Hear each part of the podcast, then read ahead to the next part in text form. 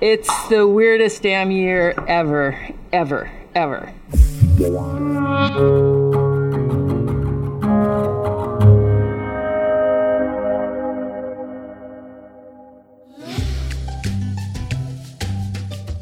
Hi, this is Sarah.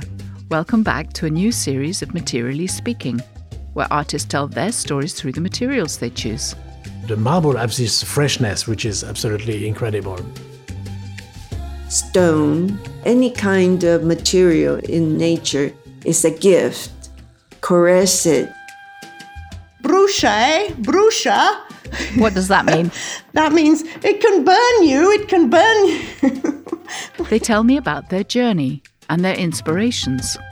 The craftsman can do what you see, but the artist is going to try to do what you can't see.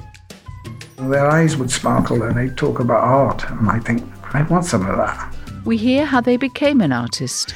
There were somebody artigiani who would just come by once every so often and take a look and tell you that you were doing that all wrong and you should do it like this and like this. And I had a great time.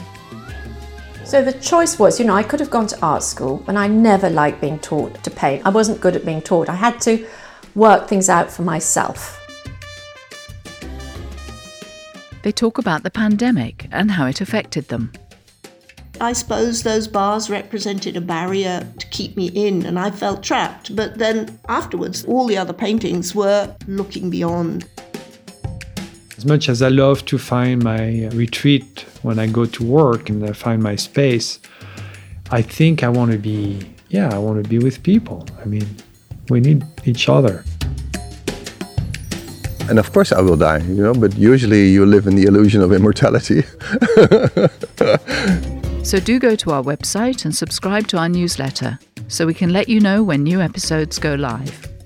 And if you're on Instagram, don't forget to follow us. We hope you enjoy the new episodes of Materially Speaking. Talk about everything and then I suppose you'll edit all the rubbish. Yes. Okay, there'll be lots of that. I can assure you I'm in a very mad mood.